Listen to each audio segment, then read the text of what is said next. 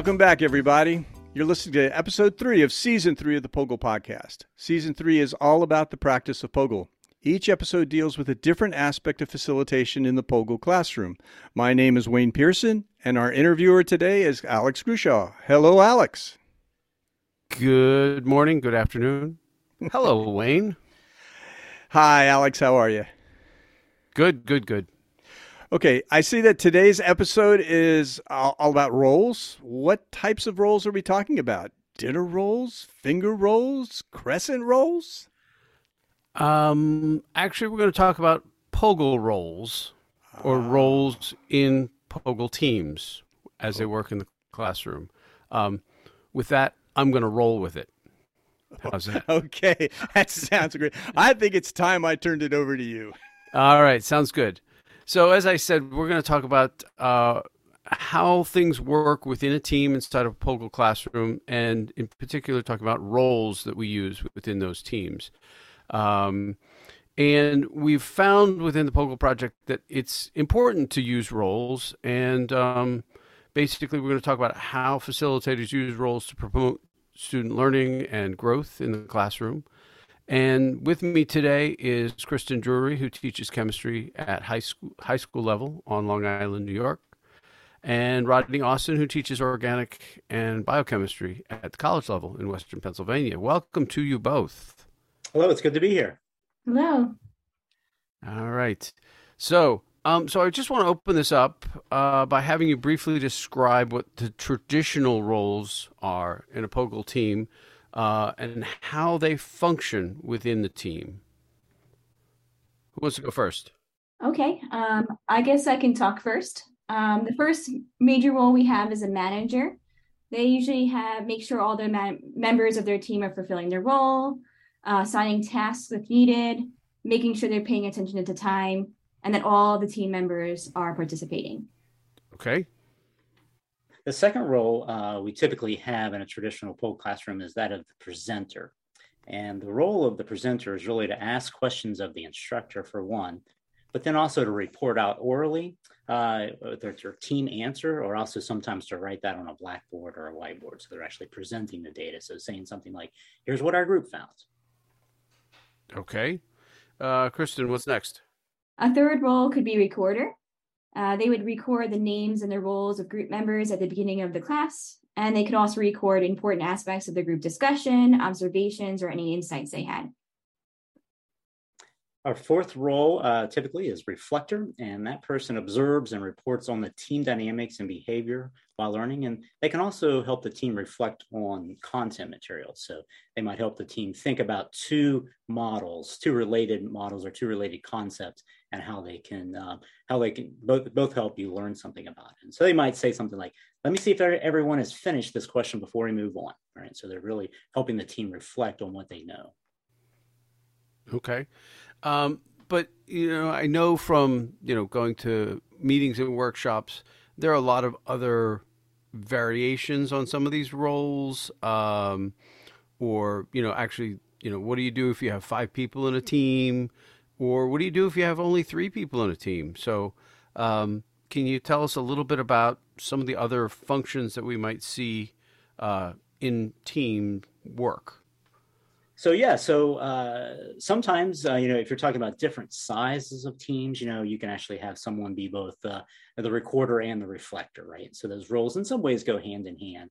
Um, sometimes you know uh, maybe a manager and a presenter perhaps, but uh, that'd be less likely perhaps. Um, another role that you could have maybe if you have a five-person team, or maybe if it's a different type of days, you can have the role of a model builder. So if you have a physical model or some sort of manipulative that you're using, uh, that person can be in charge and really help this, the team build the model. So they might go to the front and get the, the materials, the kit that's needed for that, and they might sort of help direct the team in actually building the model.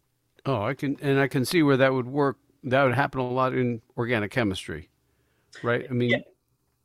so, so yeah, that's yeah. that's something you actually do in in your classroom, or Yeah, yeah, I do in my organic chemistry, and we oftentimes will have a class of about 60 or so. So I'll have little uh, baggies of kits of models. So they'll have, you know, carbons, hydrogens, and bonds and that type of thing. And they'll, the, one of the students will come down and get that. And so we'll build structures uh, to, to demonstrate a, a, concept like R and S or something along those lines. And also works in biochemistry as well. We'll build alpha helices and they'll use pipe cleaners and a few other things. Okay. So yeah, so that one can be really good. Yeah. Kristen, you got something else for us? Sure. Um, I'm at the high school level. We have a lot of English language learners and students who are more auditory learners, or so they think. And so I have a reader incorporated in my roles. They read all the passages and questions out loud. They can stop and have everybody read them again if they need to internally. But it's really nice for certain students to hear all the directions and passages out loud uh, for their processing skills. So the reader is one role, and another one is ambassador, which some people, I guess, call a spy. which is kind of cute, um, where if I'm really busy working with another team, the ambassador can use their role card to move to another team and ask a quick question to see if they can get clarity before I come back over. Oh, so in the case, so I, you know, I'll, I'll just jump in here. So the spy, I like that. um, or ambassador is basically somebody who can float to a different team and right talk with, and, talk with them mm-hmm. okay uh, sometimes you can actually um, if you have large groups um, like many teams you can uh, say these three teams can spy on each other and those three teams can spy on each other and then they can use that okay. student as um, a, almost like a team stay but one stray so they can share data just like slightly differently than if you would on a computer or whiteboards okay Okay. Yeah, that, that those those sound really interesting. It, it's interesting because for me, and again, I teach it at the college level. I typically have my presenters be the readers, as as as you indicate, and then the ambassador or spy would be actually the reflector. You know, so so I so we'll, we'll sort of incorporate some of those. So this sounds interesting um, because you know the idea that we can um, utilize multiple people to do different things and then come back and sort of put it all together, I think is really an important aspect of working in teams. Um, now, the uh, the use of roles in the POGIL classroom is part of the the PO in uh, POGIL, the process oriented piece. Um, some of the process skills that we're trying to help students develop uh, come straight from using these roles. Um, so I was hoping you might uh, briefly give your view on the value of using roles in the POGIL classroom and what skills the students develop. Um, you know, we've sort of touched on a few of these things, but like, really, what is the value of doing this in your classroom when you're like, in, in the case of the three of us, we all teach chemistry. Hmm. So, what's the value in doing this? I am sadly aware that not all of my students will become chemists when they get older. Um, so I use the idea of roles and using POGILs as a buy in for all of chemistry, my whole class. So I say, you know, if you learn um, a small amount of chemistry that enhances your life, I'm happy. And if you learn a large amount of chemistry that makes you want to be a chemist, I'm ecstatic. But I'm even just as happy if you leave my class um, having a little bit more command of how you learn and command of how you interact with other people. You're no matter what job you have, you're most likely going to have to work with other people and to improve your communication skills, your way of um, organizing information and coming up with critical thinking and problem solving skills. I think that's super important for any other thing, especially chemistry, of course, but for anything from a carpenter to a data software engineer or something like that. Yeah, I um I agree with Kristen. You know, she's saying most of her students won't become chemists at the college level, right? So we have a lot of biologists and I have a lot of engineers and some nurses. And you know, this year I think I have three or four chemists in my class. I'm ecstatic because I usually don't have that. So uh, yeah, yeah. So yeah, so thinking about all these other skills, one of the things, uh, kind of like communication, that type of thing, is you know we often think about metacognition. That's one of the things we talk about in POGIL, and of course that's just really thinking and reflecting on one's own thinking and how we learn and what one's knowledge is. And so I think having the role, particularly of like reflector, and then maybe couple a little bit with recorder, uh, can help students, you know, if they're not a, a, chemist, you know, they're an engineer, biologist, really think about what they're they really know and what they don't know. Because uh, sometimes they'll just see it, you know, chemistry is that checkbox that's make sure I get that class in so we can move on. And so having those students sort of reflect on what as a team they're doing well, maybe individually, can help. And oftentimes, uh, I think a lot of people have recorders reports, so they'll have to fill out a little sheet at the end of the mm-hmm. activity. And the reflector can help this, the team sort of think through uh, what do we know, what do we don't know, and uh, you know, common practice would be to have like, all right, what's the muddiest point for your team, the most unclear point, and so then the reflector helps them uh, think through that, and they can write something down. Uh, I sometimes have students rate the like a a question or a statement on a Likert scale one to five, you know, like something along the lines of our team could easily solve a problem with the ideal gas law or something. And so the five would be agree, one would be disagree. And uh, so you can see that. And sometimes, you know, you'll get a team and, and you'll even see that you're probably not doing so well, but they're saying five. We completely agree. But you can learn something there as well that they're really probably not thinking it through, or maybe a little self too self confident. Um, I really like on those ratings when the students will give me like a 3.5 or a 4.5 because I just give one, two, three, four, five. Mm-hmm. And so they're really thinking about it or they've taken a poll and averaged it. And so that shows me they're sort of really thinking, reflecting on how much they know. And often when I hand those back, I'll say, I like your honesty here, 4.5 or 3.5. they're really, right. Yeah, yeah, yeah. Yeah, yeah. I mean, they, they just didn't circle five, they went through it. And so right. I like and then also sometimes an open comment, I'll just say, you know, give me a comment. I often say, related to chemistry or cheesy or anything, you know, and they'll, uh, I'll get jokes and all sorts of things, but sometimes, you know, I'll, I'll, get a comment like, I really like this, or man, we're really right. struggling with this. And so I, I think, you know, it gives them a chance to pause and to think about what they do and don't know. And, you know, maybe in a lecture, they won't necessarily take that time or they won't have that time built in uh, to, or maybe if it's an unstructured group, they won't have that time built in. Right. It, I mean, it's really, really important to, make sure that they get that five minutes at the end of class to do some reflection um, and and you know write some more things down on on you know whatever recorder sheet or whatever you're using uh, to communicate back and forth with. Um, one of the things that I was reading about the summer, it had nothing to do with POGIL, but um, somebody was said that you should really frame the end of the class when students are reporting back is not, you know, does anybody have any questions? But I basically say, ask me a question, you know, and that is now at the bottom of my recorder sheets. So it's it basically, you know, and some of them is, you know, like, so how was your weekend? You know, but sometimes it's like they are really like asking a question that, you know, is uh, very insightful of something that you know happened in the last 10 minutes. And it's great because i can use that to start the next class. Um, so but I, will I will admit that early in my use of POGIL i did not really understand the importance of roles. And i found it very difficult to start using roles in the classroom. I was not someone who who like sort of saw the value in it.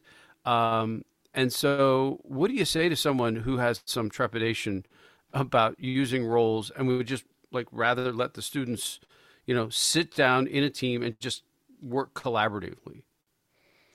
Yeah, I've really found that that teamwork, the the teamwork part of it, really does help. Sort of just to accelerate, maybe as a biochemist, catalyze that reaction, the the reaction, you catalyze that interaction, maybe of the students. Mm-hmm. And uh, you know, I was reaching out to a couple of students this summer, you know, knowing this POGIL podcast was coming out. And one of my students in graduate school, she, she said, you know, I love the roles. She said, because I didn't have to invest, you know, um, cognitive load into thinking about, am I saying too much, saying too little? Who's going to speak? And she said, it really reduced my anxiety, just having the role and knowing, knowing her role in the group. And so she really was thankful for that. And I, I think honestly thankful because she's often talked, you know, we've emailed back and forth about uh, the, the, the um, she doesn't call him POGIL, but the, that type of uh, learning that she had, and it really helped her. And so I really think, you know, it does sort of um, help uh, with that interaction. But also, uh, particular times that it does help is like the very beginning of the semester when you're just introducing this, or maybe have new teams. Um, it gives them roles. And so, I mean, besides just normal daily, that really just helps them be able to talk to one another without having really that awkward silence that is there if it's maybe an unstructured one. And so that can really help out. And I know a couple of my students even said, yeah, you know, that first week, those roles were great for getting us talking because I didn't know anybody else, you know, as a relatively large class. Um, and, and, another way that's maybe not quite classroom based, uh, you know, traditional classroom based is I have uh, some water testing I do with students, and they test water from local municipal source. And I usually have four of them, and they usually don't know each other, and they can be biologists, chemists, and engineers. And so I just have assigned them, started assigning them roles the very first day. And usually the most experienced person, I'll just make them the manager, and sometimes it's a carryover person. And then I'll give somebody the role of analyst, and they really look at the binder for the uh, our procedure. You know, has pictures with it, and another person's like a pipetter and a data recorder, and the other person's a pipetter, and they communicate the results back to the water authority. And that really has really jump started because I didn't have that for a while, you know, and it was that sort of you know, should I pipe that? Should you pipe that? And man, they jumped right in and they just started going with it. And so, uh, so that has really helped those folks. And you know, I, it doesn't take a time or two um, and they, they really get going. So I, I, would just argue that you know it really just gets the students learning faster um, and uh, really better uh, straight from the get go. Yeah, I agree. I went to um, a college in which our recitation, one of my recitations was using POGIL, hmm. but I think the professor didn't understand how to really influence the roles. We had roles, but they weren't really tightly explained to us or um, enforced in any way. So going through that process and not knowing why we had a role, just having a little piece of paper that said reader on it or whatever it was, um, didn't didn't sit well with me. I loved the um, POGIL aspect, but not the roles. So when I went into teaching, I did POGIL for many years without the roles, and I knew always knew something was missing, but I didn't know it was that because I just thought it was overly simple and maybe babyish to have roles at first. And I went to a POGIL facilitation track, and the facilitator, can I name names? Beth Mancini, um, made us be in our roles. And I was like, oh my God, this is revolutionary. I just being in the in the shoes of a student and saying, um, this is my job for this group, and this is how I'm going to be participating. Like Rodney said, help my anxiety um, helped me make sure that I was involved in my group in the right, the best capacity I could. And I went immediately home was like, I had to change everything about what I'm doing with POGIL. So I figured out what roles worked best for me to make it so it's easier for me to actually enforce them. I decided how would I check if they're actually participating in that way. And I had like little check marks and write their kids' names down with little check marks next to them. And um, I kind of had like laminated their role cards. So they had it right in front of them with like a list of these are the duties of your role. And I can't say that it went particularly amazing the first time around. Um, I really had to think about how to entice the students into wanting to do it with like maybe a job listings activity that they talk about in there, or um, just kind of showing them how, you know, whatever job they're going to be going into, there are people with roles. There is a manager where you're going to go. They might not call it manager, might call it principal. In my case, um, they exactly. have their roles, and you need to know how to like check your boxes. And so they, the more I worked on enlisting my students, the better it got. And next thing you know, within a couple of POGIL activities later, uh, the kids were really working. So I think the same thing with Rodney said. It gives the students all something else to concentrate on that makes it so they feel more secure in class um, and also a little less focus on how hard the chemistry is, I at least can get something done. I can at least check off that we really communicated today or we really tried in our problem solving today and can feel accomplished, even if there's a small section of the chemistry that was difficult for me today.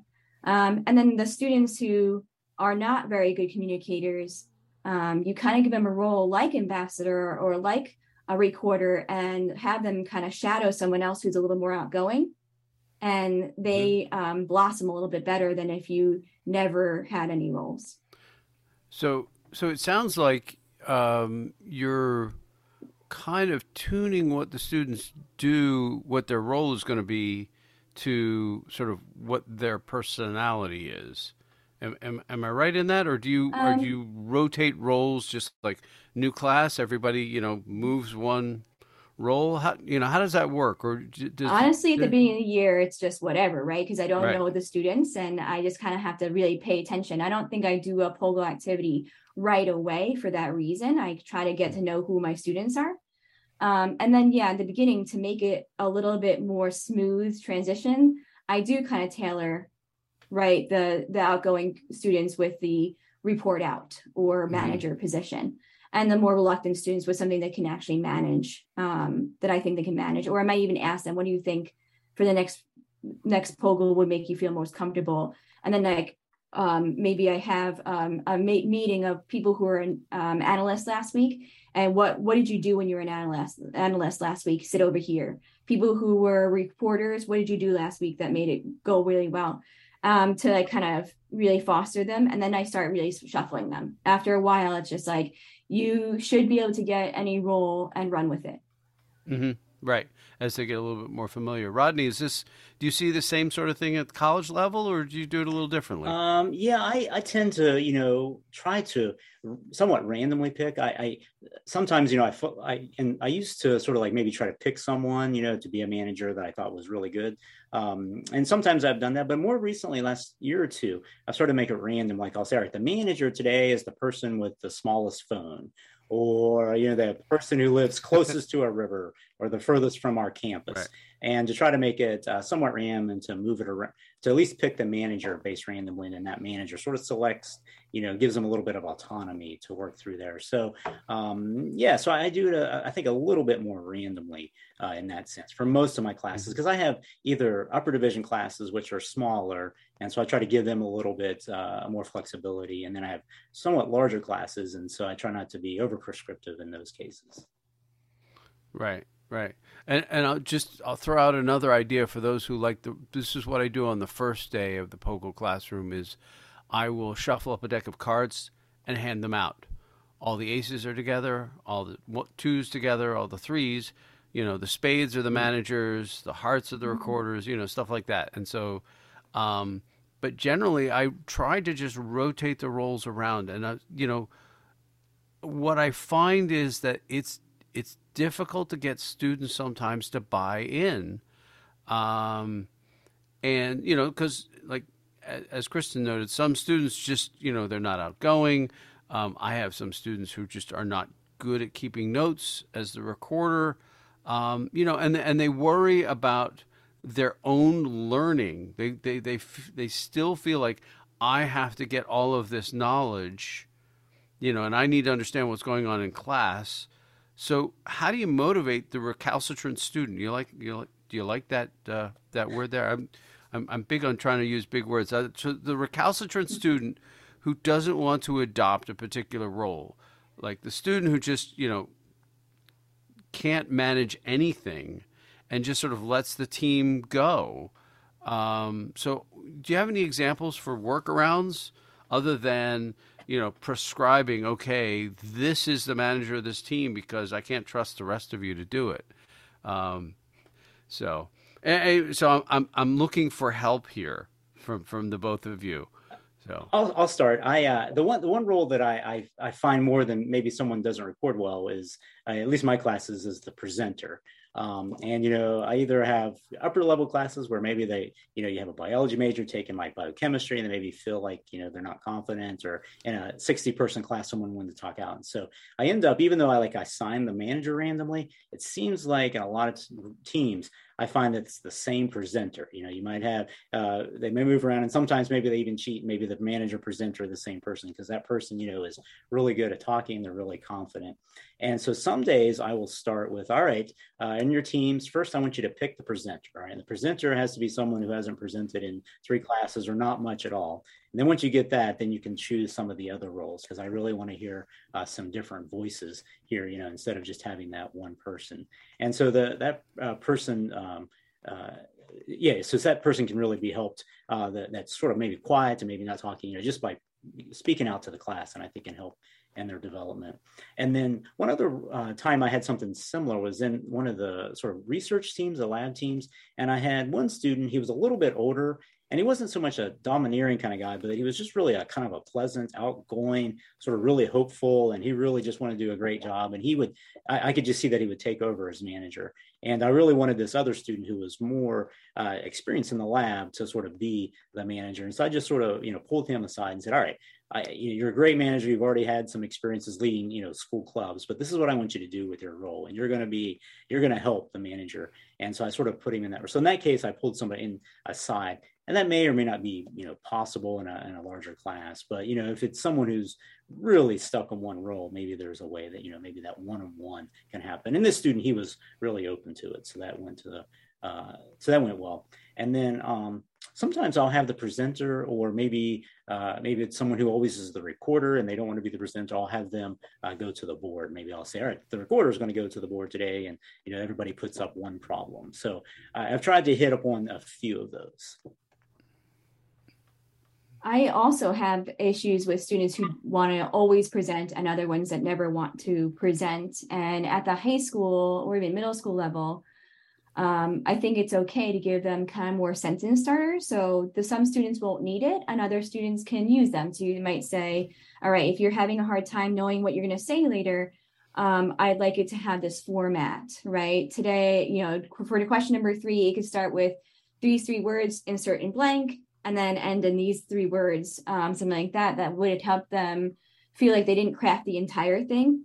Um, and it just makes it a little bit easier to, to chunk it out for them so that they feel more com- comfortable. And then they hear other people saying some of those same sentence starters are like, oh, okay, they, I picked the right sentence starter for this question or whatever it is. Um, I think that's our my biggest um, issue is the people who don't want to speak out loud. Um, but like I like Rodney was saying, maybe you wait a couple of weeks and you let the people who like to present do it often enough that and say, hey, just you know, eventually you're gonna probably all present.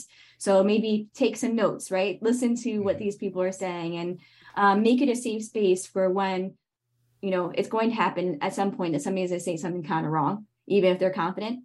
Um, make it a safe space for them to say something wrong and um, discuss um, great ways to give good feedback that's actionable but not mean. And that way, when it's time for the elected student to speak, they know it's a okay place to make a mistake and also fall back on the fact that, well, if you made that mistake, it's not just you. It's your whole team that made team, the yeah. same mistake. You all Yeah. read on it. So it can't Yeah. be that outlandish of an an- answer. Right, right, right. Can I just jump So- in for a second? I, I really like, yeah, what Yeah, sure. Kristen was saying there at the end about that safe space. And I, I've really noticed Mm-hmm. this sometimes with teams, and they don't want to say an answer, and uh, they really fear that they're going to have something wrong, so they're almost frozen. Um, and sometimes, you know, and sometimes I'll just say, you know, you really, it's all right if you're wrong. We don't always have to be right, and that's why we're doing the teams because you know you're going to be able to see what other people's answers are, to be able to compare, and uh, it really, I think, uh, once students get over that, uh, then you know, especially if they're they're talking it out, and uh, I think it can really help, and uh, especially if the teams tend to be a safe place, and if you try to you know establish the roles and those types of things, I think it really can help uh, the the students be able to say a wrong answer, to have a wrong calculation, and then to be able to fix it later. Yeah, how many times have scientists been wrong? And we teach that for Yeah. a reason, right? And how many times Right. do scientists collaborate? Like this is all part of the bigger picture. Like we're working together just like scientists do. We're wrong just like scientists are. And we're, you know, trying the whole point is that we're trying to learn something. So failure is part of the learning. Yeah, I mean, absolutely. I, I totally agree. My my students are always afraid of being wrong, and and they they they always want to make sure they leave the classroom with all of the answers correct.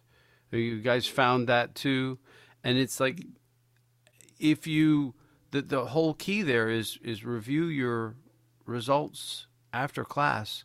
Come back with questions because you're probably going to have some or better yet, check in with the rest of your team, you know, either between classes, you know, between we meet when we meet next time or at the beginning. So it's it's um, I think that ref, the reflection piece is probably one of the harder things for uh, I'm sure particularly at the high school level, but you know, you, even at the college, the students don't come in, you know, uh, reflecting on what they're learning, and I think that uh, again, working in a team, but like you said, Chris, I think it's a great uh, thing, giving them a safe space where they can uh, sort of uh, add something to it by by picking a role.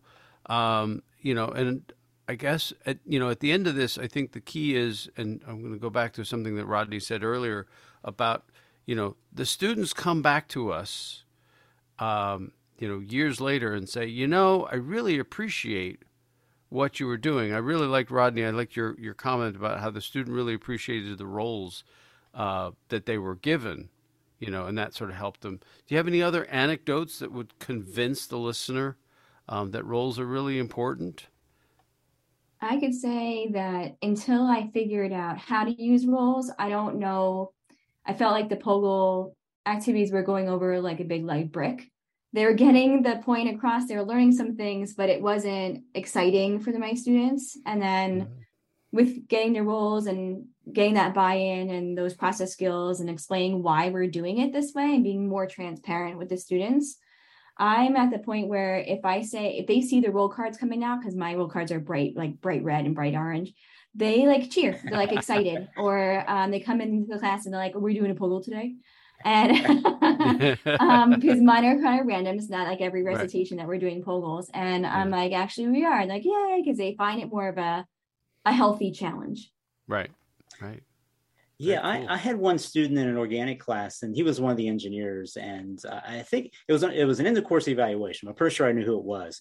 Uh, but he said, you know, he said, I, really organic chemistry is really tough. He said, but man, and, we, and I did it, in, I do it mostly on Wednesdays in organic chemistry. He said, but every Wednesday, he said, I knew what was happening. He said, we could get through it. And I would really get that knowledge because I was able to talk it out with friends and that type of thing, you know, again, going through this sort of structured role. And so I, I think it, you know, was able to give him that. Not that every student likes it. And some people I know, even this semester, there, I can sort of tell by some of their comments in the reflectors reports that, you know, like, it's not explained well enough, you know, as if uh, you know they're not understanding because you know I didn't give a great lecture, you know, because they had to sort of solve it.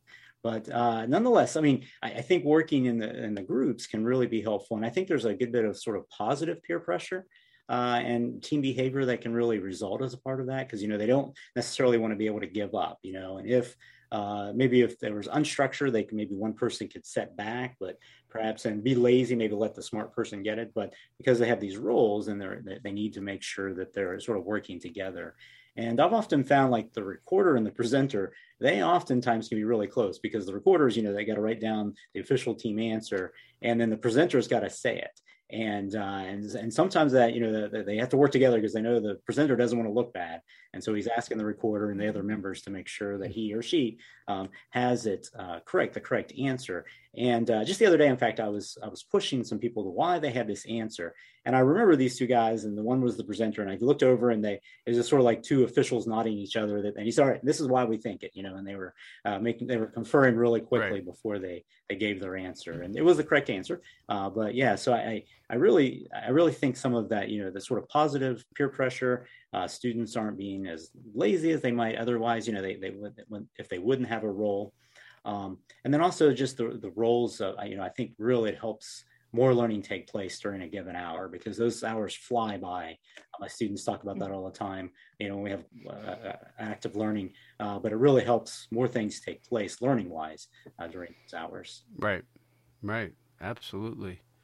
Well, you know, I want to thank uh, both of you for taking time to share your experience uh, within the POGIL classroom and um, how we can use roles, not dinner roles, Wayne, but active um, active learning roles and active uh, uh, process skill based uh, roles in uh, in the POGIL classroom. Thanks very much, guys. Really appreciate it. Thanks. Thank you. Back to you, Wayne. Okay, thanks, Alex, and thanks, Kristen and Rodney, for just a great discussion. Uh, now, as we've said before in this season, we want this to be the beginning of the discussion. So if you're on Facebook, if you're a member of the Facebook practitioners group, um, you can follow hashtag the POGIL podcast. You can do this for any of our episodes, but particularly for this episode, uh, we would like you to uh, to make your comments known about what you do with roles, how they've affected your teaching, how you use them in your classroom. So uh, we're looking forward to a lot of rich discussion on Facebook. Thanks for listening to the POGIL Podcast, episode three of season three. We will be back very soon with episode four. Goodbye, everybody.